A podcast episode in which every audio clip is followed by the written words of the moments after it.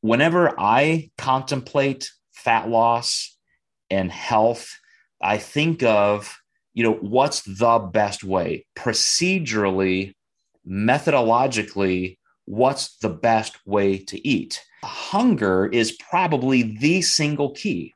If you're going to look at public health and get everybody at large, it's not necessarily, well, this tastes better or this tastes better or this food is more accessible or, you know, vegan this or plant-based or, or keto. It's just if you can control your hunger, you probably have a better chance of maintaining your progress and maintaining and sustaining your goal once you get there.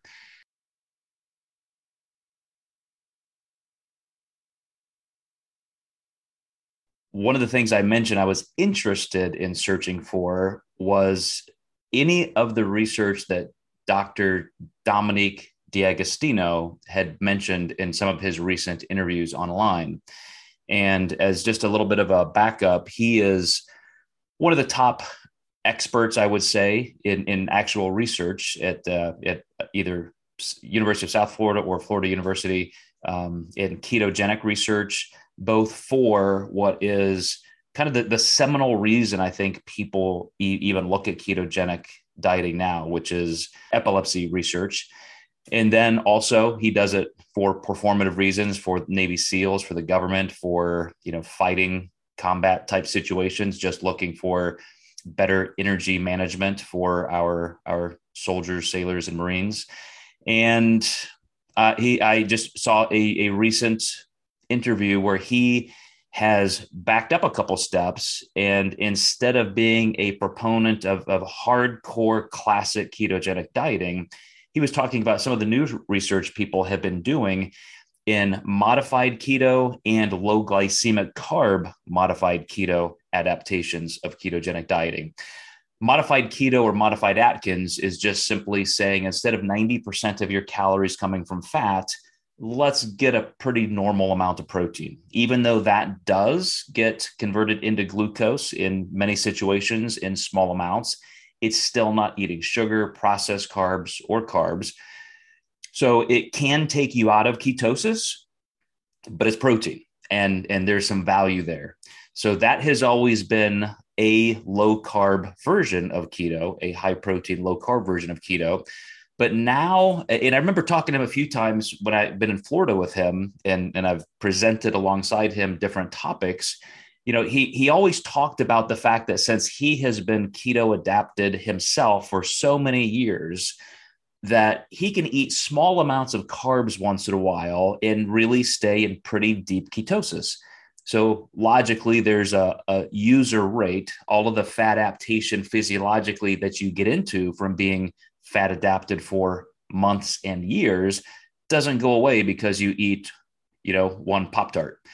And and yet he showed even though he was completely interested in staying there for his own personal health reasons as well as his research um, you know whether there's I, I, wouldn't even say there's a nuance. He, would not be somebody who's like oh i just had to. As my kid's birthday party. I had to had a piece of cake. Like he just wouldn't do that. Like he's just so committed to his research he would not do that but he's thinking and looking as a scientist should curiously for different ways to do things and so he he he just noted that maybe even increase cooked vegetables, which release more starch in the bloodstream or GI tract. Um, you know, different ways where he could have a little bit of carbohydrate and it just didn't seem to upset the apple cart too much. So, what he said recently is that they're now doing research, and I saw this one as I was reviewing literature for today, um, where even with epileptic you know high seizure patients people who have multiple seizures per day looking at those three versions of ketogenic dieting there's not that much difference. In other words for the sustainability um, of this lifestyle of this dietary need for people with severe epilepsy they're showing that some protein and even some low glycemic carbs can still get you a lot of the way there uh, because that's been a real problem. Obviously, you know, you have kids with grand mal seizures and or anybody else, and you tell them you can never eat anything but fat. You know, here's just a stick of butter. This is what you eat today. Pretty pretty dismal. And there have been some people who just don't do it. They would rather have the seizures than do that. So they've been looking for ways to to modify this and make it more acceptable. And I, for the life of me, as I was searching, and you know, on Google Scholar, PubMed, and so forth, I was I was doing every kind of search I could just to look for uh, modified, low glycemic, modified, any version of keto, you know, versus each other. Where are these at? And page after page after page of search re- results, and it just still was epilepsy, epilepsy, epilepsy, epilepsy. So I finally found something which was a meta analysis which I I'm happy because I would rather have that that wider survey than just a, a single study uh, that dealt with truly just things like fat loss, particularly for our goal today, hunger, which is a huge hinge of fat loss and, and fat maintenance. So I've, I've, got some things that I think are going to be very interesting to maybe round out. There, there may be one one good extra part to the series we've done on hunger um, I, there, there may, I, I may want to look up something on just the psychological aspects, but as, as a bit of, of a review, here's what we've talked about so far. Part one was all about blood glucose, which is a strong theory for hunger, you know, insulin and so forth, as blood sugar undulates up and down in your bloodstream post meals, you know, can, you know, does, is that what causes hunger? That's a huge theory. It has impact. Then, of course, hormones. We know ghrelin, leptin, all those things. You know that that is a is a major factor. Um, sustainability in how we eat, as I just discussed, even people with medical conditions, staring them at the in the face.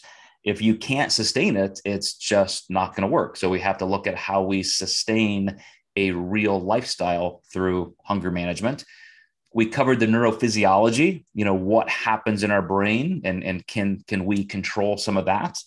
So today we're going to turn to macronutrients. And specifically when you look at the headline or the, the title of the study dietary fat and fiber. That's what they were comparing. Uh, and i'll tell you why in a minute but they're looking comparing mostly carbohydrates with varying levels of fiber but when researchers are typically looking at dietary intervention, this has just classically been one of the things. If you eat more fiber, good things happen. Anecdotally, case study by case study, good things happen. Well, why? And people in the ketogenic crowd also say, "Hey, we're the ones we own hunger. Like, like if you eat a high fat diet and low carb, you're controlling blood sugar, insulin, and so forth. And we know fat sates better. So you should have a, a high fat diet. Well, those things are kind of opposite because if, if you have a you can't have a low carb diet and a low fat diet. You get you know one of those has to be a stronger substrate of energy.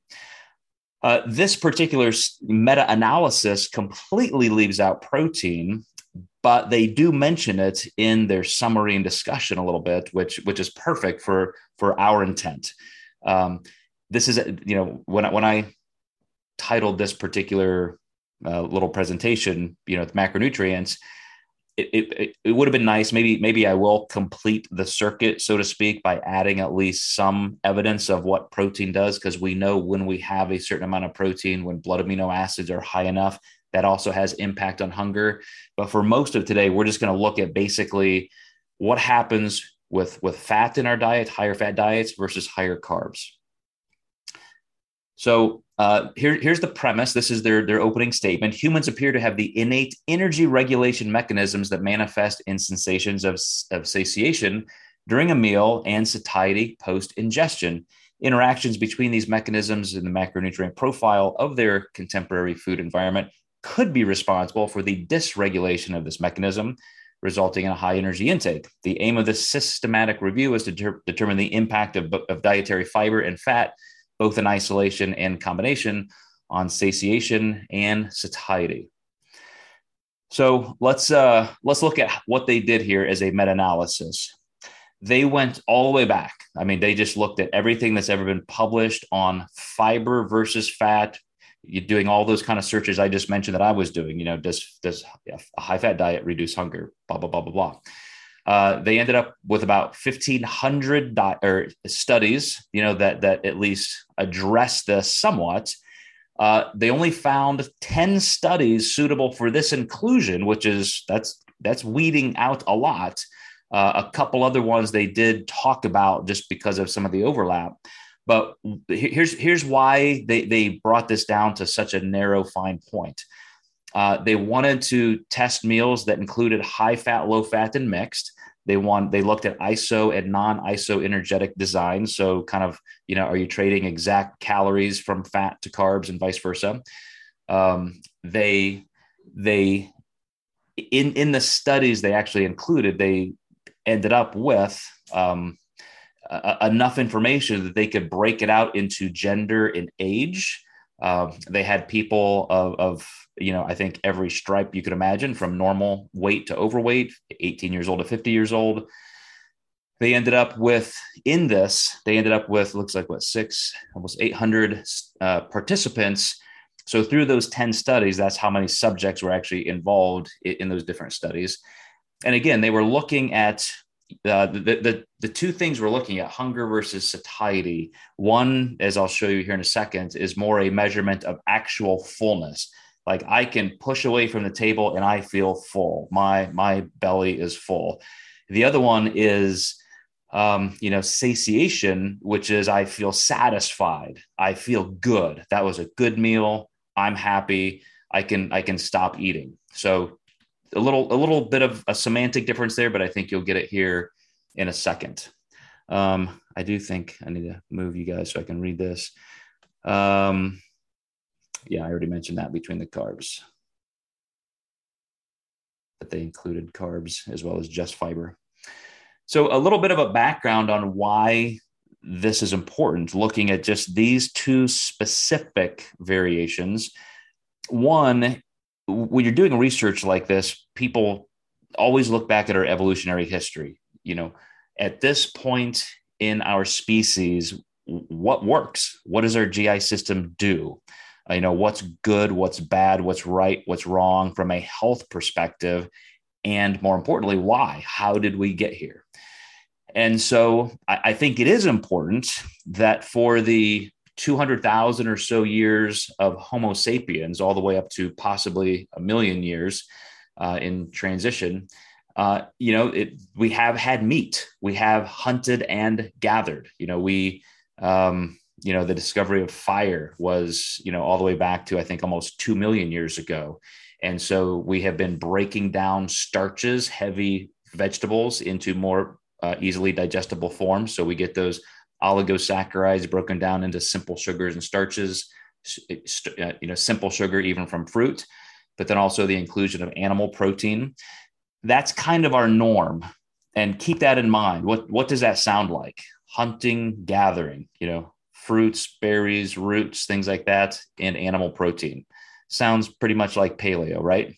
You know, you're getting carbs and you're getting protein. You're not you're not having, you know, nobody in our history from 100 200 years ago and further back were differentiating that much. Like oh i can't eat that. It's you know you, you ate what you could get. But then you compare that to our highly palatable processed foods now that are typically high fat high sugar high flour high processed everything uh, even high sodium. I ran across a study last night uh, that really interested me. I may go back to it showing that when you consume more sodium your body craves higher fat foods. So, you know, something kind of anecdotal, just think about, but I'm, i may go look back at that one. So, so that's the juxtaposition between our long, long, long, long term history with how our physiology was formed and works versus what we're faced with now culturally. Then, of course, you have the keto versus carbs, all of those just hyper marketing type messaging that we get. Uh, most of us now have fat loss goals. We're not undernourished, we're overnourished. That has massive impact on, on what we need to look at and think about. And then for most of us, I hope we're thinking about long term health impact, not just fat loss. You know, what is sustainable? What is doing the most for me? Because we know when you eat a pretty unregulated ketogenic diet, meaning you're not even that differentiated on the kind of fat you consume, your chance of heart disease is actually higher. You know, Dr. Atkins died of heart disease. Um, two or three other really, really big name players in the ketogenic movements all died of heart disease. So, something to keep in mind. Um, so when we look at these kinds of things, you know, together, mechanisms for maintaining weight are thought to exist in all animals. In humans, food intake is controlled by appetite signaling, signaling through a complex system of hormones, a complex process of biochemical responses, interactions, and feedback mechanisms. So, all the things we've talked about in this series so far, but I want to posit a point that I don't think I've ever said this directly, nor have I really thought about it this directly. Whenever I contemplate fat loss and health, I think of, you know, what's the best way procedurally, methodologically, what's the best way to eat? And I haven't really thought about it until this fifth episode in the series that hunger is probably the single key if you're going to look at public health and get everybody at large, it's not necessarily, well, this tastes better or this tastes better or this food is more accessible or, you know, vegan this or plant based or, or keto. It's just if you can control your hunger, you probably have a better chance of of maintaining your progress and maintaining and sustaining your goal once you get there. So if, if you think about the times that you may misstep or fail at what you're trying to accomplish, if you were never biochemically hunger, don't you think it'd be easier? If you could really look at hunger mitigation as a key. So that's kind of the entire substance of what they're looking at, uh, because biologically, those hormones in our bodies that dictate the signaling to make us full.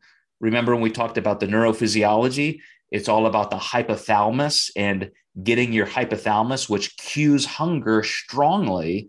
It's all about making sure your hypothalamus is calmed down. So that has to do with rising blood sugar levels or insulin levels, has to do with uh, mechanical receptors, baroreceptors in your GI system, has to do even with uh, lipid levels. So you have leptin and ghrelin in between, you know, what's happening in your, your stomach and body fat cells. All of these things, again, create this, this massive neurogastric loop, which would end up cueing you for satiety or hunger. So if you can, through your food intake, control that, I think you control the whole ball game. Or again, we could argue that psychological issues and just just cravings outside of those physiological matter but but it, would still be a, a, probably the biggest step so I, this is nothing that i'm going to really drag you guys through but i wanted to show you a couple graphs on how they did this meta-analysis uh, so if you look at these like this represents one two three four five this represents five of those studies i mentioned here um, and they're looking at specifically hunger versus i'm going to flip over real quick to this one fullness. So the opposite, and there's one, two, three, four, five. So five more studies in that ZO studies broken out with all those different age groups. Or I'm sorry, yeah, age groups and high fat or low fat. So, so out of those 10 studies they were looking at, there were kind of five that had to do with just hunger cues and five that had to do with fullness cues. And as you look at this, they're looking at kind of the midline and which which direction were people pulled you know if, if you were in one of these particular demographics or not but again i'm not going to try and make you go through all this data uh, instead i have more of a, a narrative explanation here coming up. Um, just a little bit more on the methodology though. Uh, they used a, a visual analog scale for people to do these ratings and they did them in three hour increments. So here's your meal. You know how do you feel before you eat this meal? You eat the meal then you do it again after. And these are these are four or five different types of visual scales just to show you. So it'd be something like a likert scale. I'm not hungry at all is number one or i'm very hungry number 10 you do your you just put plot yourself on that scale or something i think it's kind of cute i think there's one on the bottom here so i just wanted to point out that even even that just just a way a visual analog where they're showing you know people say man i feel really really full and bloated you know the, the big representation of the stomach versus i feel kind of empty uh, anyway, let me jump on over here. So back back to how this this verbiage is laid out. Satiation is the feeling again of satisfaction. And some people describe this as mental like i i mentally emotionally cognitively feel satisfied. I think some of that has to do also though and this is going to be my spin on it with blood sugar levels again. Satiety is that feeling of fullness. Like i said mechanical fullness. My stomach is full. Oh my gosh i feel my belly is just so so big you can eat anybody here dieting has had a big meal with very low carbs. When you have used up all your carbs for the day and you've had a six or seven ounce chicken breast maybe a little bit of a vegetable or something you feel full. But do you feel satisfied? You know you can still actually be hypoglycemic. You can be kind of ravenous still because your blood sugar is still low. And when i was talking about this monday a couple of my clients took me up on the proposal that maybe if you do have issues with hunger like that, trading in a little bit of carbohydrate at some meals, one or two meals, with adding some fat may really help you. And I'm going to get to why in, in a few slides here, why that's helpful. But a couple clients told me that was a game changer. For example, instead of having just egg whites and a certain amount of carbohydrate for breakfast they add a little fat like maybe in an egg yolk and took out just a you know a little bit of carbohydrate to make up for those calories. And they said oh my gosh i cannot believe how much better i felt. Um, you know i typically as you guys know have oatmeal with protein powder and fruit for breakfast. But my wife had made this kind of egg casserole which had whole eggs. So i probably had like three whole eggs with you know some other things in there like potato and so forth, and brought that in Monday for breakfast. And I don't think I could have eaten for about six hours. You know, after my oatmeal and protein powder, I'm I'm looking for food in two and a half or three hours. Same amount of calories. It was not ketogenic. You know, there was potato in there, there was starch, there was carbohydrate, but a little bit more fat, a little less carbohydrate, kind of a, probably a lot less carbohydrate. And I, I don't know the exact calorie exchange, you know, I, I may have had more calories with that egg bake kind of breakfast. But man, talk about just being both full and satisfied. Had I not had any carbs with that meal, and it was truly a ketogenic type breakfast, I think you run that risk of pretty soon you get so glycogen depleted in that metabolic switch is in the metabolic position to be so depleted that you run into those problems. That's that's why pure classic ketogenic dieting is researched to be the one that creates the most binge eating disorder and is researched to be the least sustainable.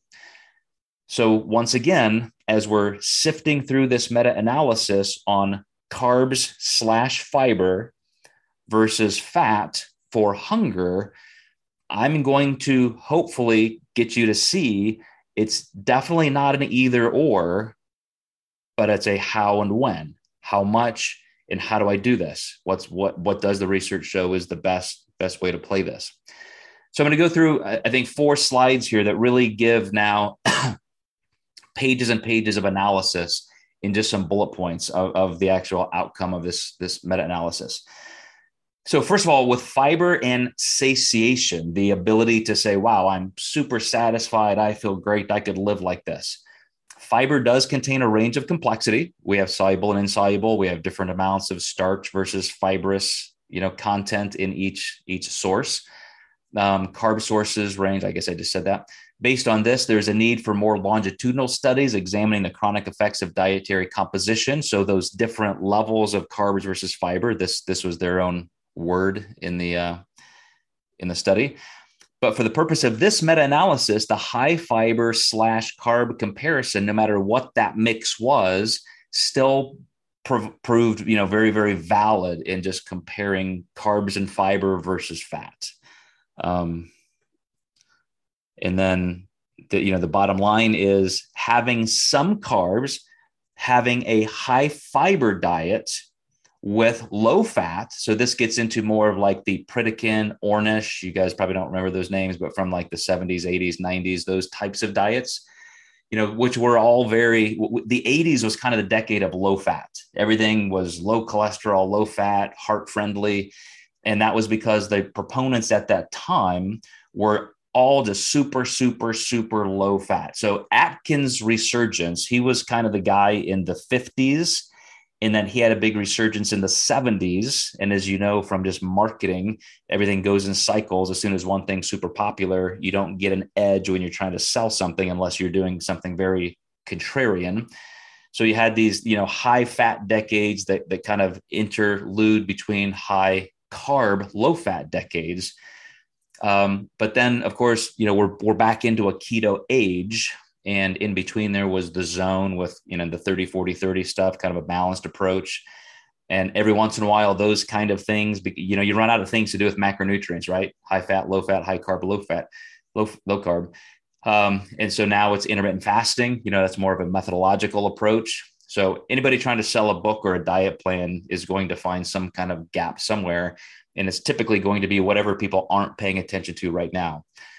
But high carb, low fat is correlated with feeling great, sustainable dieting. Again, very proven in research that the higher fat, low carb diets are the least sustainable. So then what about fat and satiation? As I just said, all the studies that they were looking at, there was a very weak correlation with fat and satiation. Again, you can have a high fat diet and, and just just to bring you back to this point, a classic ketogenic diet is 90% of your food intake from fat. 5% protein, 5% fiber, just enough for GI motility in some cases. I know tons of people who have destroyed their GI systems on ketogenic dieting. But, you know, eating something like that is not satisfying at all. Very weak correlation. Uh, and they also noted from their research as they're doing all these citations from 1,490 different studies, including the, the 12 that they included, that a higher fat diet is how we get obesity. It's not carbs people don't get fat by eating too many apples or too much brown rice. It's always the highly fat, palatable foods that include some carbs, you know, all the processed stuff that you get in the, the bakery aisle kind of thing. Um, but then another note is individual studies sometimes show that appetite decreasing properties of adjusted fats, um, you know, even though they show in some studies, some pro keto studies show that on just a pharmacological, physiological level, we can show why fat, as I said in my breakfast, you know, Monday with the egg yolks, you know, that can help mitigate hunger, but it just doesn't hold up in ad libitum studies. When, when you say, okay, you can eat all you want, so it's not an, it's not a, an energy restricted study, when you give people higher fat, even though it can reduce hunger in terms of that satiety, it doesn't necessarily fix satiation needs. And so people end up eating more, eating more, eating more, eating more. So, so keep that in mind. That's just, you know, all, all of these strikes in the column against just a higher fat diet. But they did mention, of course, macronutrient consumption doesn't occur in a vacuum. We don't eat just fat alone or fiber alone. Um, and so, you know, you know, they even mentioned, I, I, think I mentioned this in a slide coming up with, with some protein, but going, going now to uh, satiety. So now how I actually feel mechanically, what's happening in my GI system. Fiber correlates to slower gastric emptying acutely, so we know we're gonna we're gonna have those blood sugar level rises a little bit more slowly, which which helps on that hunger side from blood glucose. And on a more long term level, when you have a high enough fiber diet, remember that those insoluble uh, fiber particles, when they get to your large intestine, anaerobic bacteria convert them into fatty acids. And so that even gives you a little bit of, of a hunger reduction. So even if you're having a low fat diet, but you have enough fiber, your body's producing some fat through that insoluble fiber. And so that actually has some impact on decreasing hunger in more the long term in between meal status. But now we'll get to the, the final part of this the fat and satiety. Fat does correlate high to feeling mechanically full, like I said, but with more of a contextual variation. Slower gastric emptying, also, just like fiber, because it, it takes longer to get digested, but it is more dependent on the amount. So, a small amount of fiber can make somebody feel full. That that reduces gastric emptying but a small amount of fat may not. And so you really it, it, there's a bigger variance depending on on the amount when it comes down to fat instead of fiber. Uh, and, and, here's some interesting nuance. Uh, they they even tested you guys remember we went through a couple uh, studies that that you know looked at just the timing of meals and so forth. You know if you ate your your lunch at this time versus two hours later and so forth. Well a higher fat breakfast as i just described my monday reduced energy intake at lunch. So when people were just able to eat whatever they want, they eat a little less at that next meal. It's it's delayed and they eat less, but they actually ended up with a higher energy intake over that entire day. So there's a rebound effect. Again, because I think if you're not paying attention to having blood glucose levels moderated, if you go all the way into that ketogenic mentality, it does catch up with you. And then you end up eating more. Uh, satiety due to a higher fat meal can be even improved with protein. So again, I'm not I'm not anti-fat. I'm anti pure ketogenic dieting. Um, but also satiety with you know due to fat can be improved with fiber. So now you're getting some interplay. And I don't want to make this just sound like, oh, we just have to be quote balanced, balanced, balanced. But we know we need some fiber. We know fat can help as I described Monday. And if, if you feel like you just would would have a little less hunger with more fat instead of a super low fat diet, then we can talk about percentages and so forth. So let's let's wrap this up and then uh, then, then we'll discuss a little bit. Owing to high energy density, fat has weak effect on satiation, as determined by the um, the effect per kilojoule of energy. Carbohydrates that contain high levels of dietary fiber are effective at producing satiation at relatively low levels of energy intake. So again, takes a lot more fat to feel sated, doesn't take that much fiber. This is owing to the greater volume occupied by carbohydrates containing fiber relative to those that do not. The fiber content slows the absor- absorption of fat consumed with it, thereby allowing an optimal level of satiety to be derived from the fat relative to its energy content. A delay in hunger rather than an increase in fullness is more likely, however. This review was unable to conclusively find such an effect. Again, from fat. So they're saying we could not determine that fat really does delay hunger. The potential to improve satiation and satiety by consuming carbohydrates containing fiber together with fat. So again, let's let's have a little fat, but not exclusively fat keep the fiber and the carbs in there, uh, thereby preventing or at least minimizing weight gain warrants further investigation.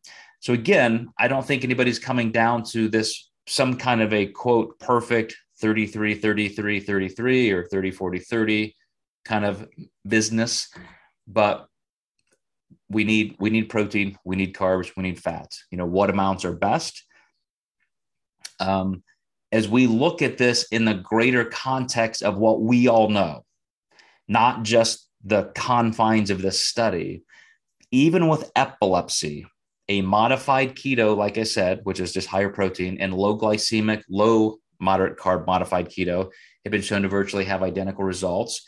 And I think if you look at what that means, uh, the reason epilepsy is important in the dietary world right or not, that has become the justification for low carb, high fat diets. A lot of people just assume and transfer credibility that if somebody with this very specific neurological disorder improves almost miraculously with a zero carb, high fat diet, then it should be good for all of us absolutely inconclusive uh, transference of results. It, that, that, that does not mean that. Just because those people are more prone, because there are very, very specific genetic mechanisms for that with somebody with epilepsy. It does not mean that that it's good for all of us. But instead, uh, well, first, let, let, me, let me let me back up for a second. But even with that said, even even with that being kind of the gold standard for epilepsy, and therefore so many keto proponents try to transfer that to normal dieting. They are showing that adding protein, you still get all those benefits, but now you get better health benefits.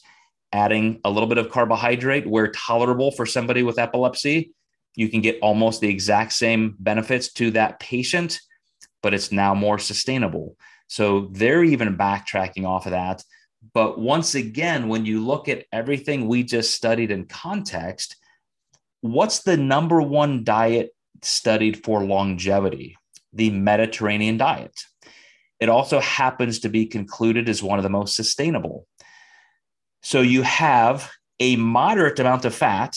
They use mono unsaturated fats. These are Mediterranean diets are the high olive producing companies. So they eat or countries, they eat a lot of olives. They have a lot of olive oil in that what do they call it? It's not the Goldilocks zone. That's cosmological. Um, there's some zone they call it. Kevin probably knows. Blue zone. The blue zone. Okay. That's just where like all of the octogenarians, like like people live to be, you know, 90, 100 years old just regularly. And they eat a, they eat a decent amount of fat, but it's all mono unsaturated. They have pretty low processed carbohydrates. They eat plenty of carbohydrates, but it's fruits, vegetables, legumes, even nuts, and so forth. Um, and uh, in most of their most of their protein, or a, a, larger percent of their protein than most of the world, comes from fish. So it's high fish because of their their location by the sea. Um, not I don't want to say high fat, but it's not low fat at all, and it's also not low carb. So it's it's not just pretty well balanced as we would use that word, but it's pretty specific in all three of those sources. It's it's the healthiest version of all three. But that also transfers nicely to kind of a land based or non blue zone range of paleo diet. You just kind of maybe not emphasize the olive oil as, as much, um, but you have more animal, land animal protein sources, but you're still eating low processed carbs, low sugar, it's not high fat or keto at all, but it's moderate. And now you have kind of a, a brother in that battle. The Mediterranean, the paleo diets are probably the two healthiest out there. So again, I, I would not argue that there has to be some kind of a preferentially perfect macronutrient distribution or range or certain exact foods that you must consume. But we've got a pretty good framework right there between those two diets and between the studies that we know that that prove a, a high high fat diet is definitely not superior. And a just super super super low fat diet may not be necessary. And there may be for hunger cueing and signaling some reasons to add some fat so there we go. What are you guys' thoughts and questions? Cindy. So this kind of fits into my trip to Austria recently, where I emailed you and told you that I was found it so interesting that um, all of our meals were included with our stay and at breakfast, everything that was laid out, it seemed was all of the like heavy and fat, all of the cheeses, the deli meats, salamis, croissants, um, obviously all homemade Austrian things that morning, but the way they laid their food out for the day um, was really interesting. So I, I went with it, and I interestingly enough found that I would eat breakfast at 7:30, and that would hold me over until 1:30, and that would never happen at home. Mm. So, um, you know, I also was very busy out hiking and doing things, and, and not sitting around at home where I could easily open the refrigerator and grab food. So um, and there wasn't there weren't any stores nearby either so i couldn't just pop in and grab some snacks or anything like that. But i i was i was okay and then we would have lunch around 1.30 and it was usually a light soup and salad um, and then dinner at was at seven o'clock? And that lasted it was like a two hour ordeal every night but very small portions and very balanced i guess and i just found that I wasn't as hungry as I am at home. So I find this super interesting. Mm-hmm. you have some really really good points there and, I'm, I'm glad you brought up context the, the context of just a european way of life and then also how busy you were after breakfast because most people in europe are still walking biking things like that it's almost kind of like manhattan in some regards um, you know versus in the midwest we can't even get people to go park at a parking garage and walk for a block I mean, it's just like you just people are so used to not moving. Uh, because I would argue that you know in that kind of middle, you know, European um, context, things like a croissant and cheese and deli meats, that's a lot of high saturated fat. Which again, if you're really really active, that that any health risk may be mitigated. You're you're turning over a lot of that energy but again, if you're if you're even able to replace some of that with unsaturated fats and be healthier, I think that could be a good move. But the, the other point of context, I was speaking to somebody who's just getting started dieting. She has never really looked at the physiology or biochemistry of dieting. And so, you know, as I want, of course, to give all of this context and every single layer and nuance that she's going to encounter, I know I can't. I need to just kind of shine light on that very next step that we need. And when I was trying to explain meal timing, I did say it all matters about your context when you wake up, when you go to sleep, when you're active, when you're not. And I gave her my current example. I, I, I wake up at four in the morning. I try to get to bed by eight at night. I mean, so I'm asleep by nine, so I get seven hours of sleep. So the way my day is set up, uh, you know, I I wake up, get to work, do a little work, eat breakfast at seven, which is that protein, fruit, oatmeal. Three hours later, I'm pretty hungry. And so now I'm having brown rice, ground turkey, a vegetable. Then three hours later, I'm getting ready to train. So sometimes I'm I still have enough food in my stomach or GI system that I just don't even have a pre-workout post workout, if I do it something like post workout, sometimes if I have a pre workout, I'm not even hungry for a post workout. But if I do, it's going to be a scoop of protein powder. Then I have a pretty big dinner, like you said, that European type thing. And, and now it's five o'clock at night for me. I'm going to be done eating by five or five thirty, and so I I now have 14 hours that I'm not eating. So I'm really getting half of my calories in those first two meals within three hours apart. Then in the afternoon, with a post workout in my dinner, it's almost another eight or nine hours. And then I get the other half of my calories. There's nothing, quote, balanced about that in terms of timing. But I've had that 14 hour window of sleep and, and post dinner. So I'm pretty empty and hungry. And then I'm training really hard in the afternoon. So I'm, I'm hungry again and I'm going to be going 14 hours between there. So you know, again, context matters. Your natural circadian rhythms matter. Just everything uh, about your mobility and training, if you're active, matters. Um, so, but but again, I, I think that's probably very European for a reason. You know, look at the way their society works and moves, and I think, like you said, it just it just fits perfectly with them. And you also said that you and your daughter had marveled that you just didn't see any overweight people over there. You know, none of the locals were overweight.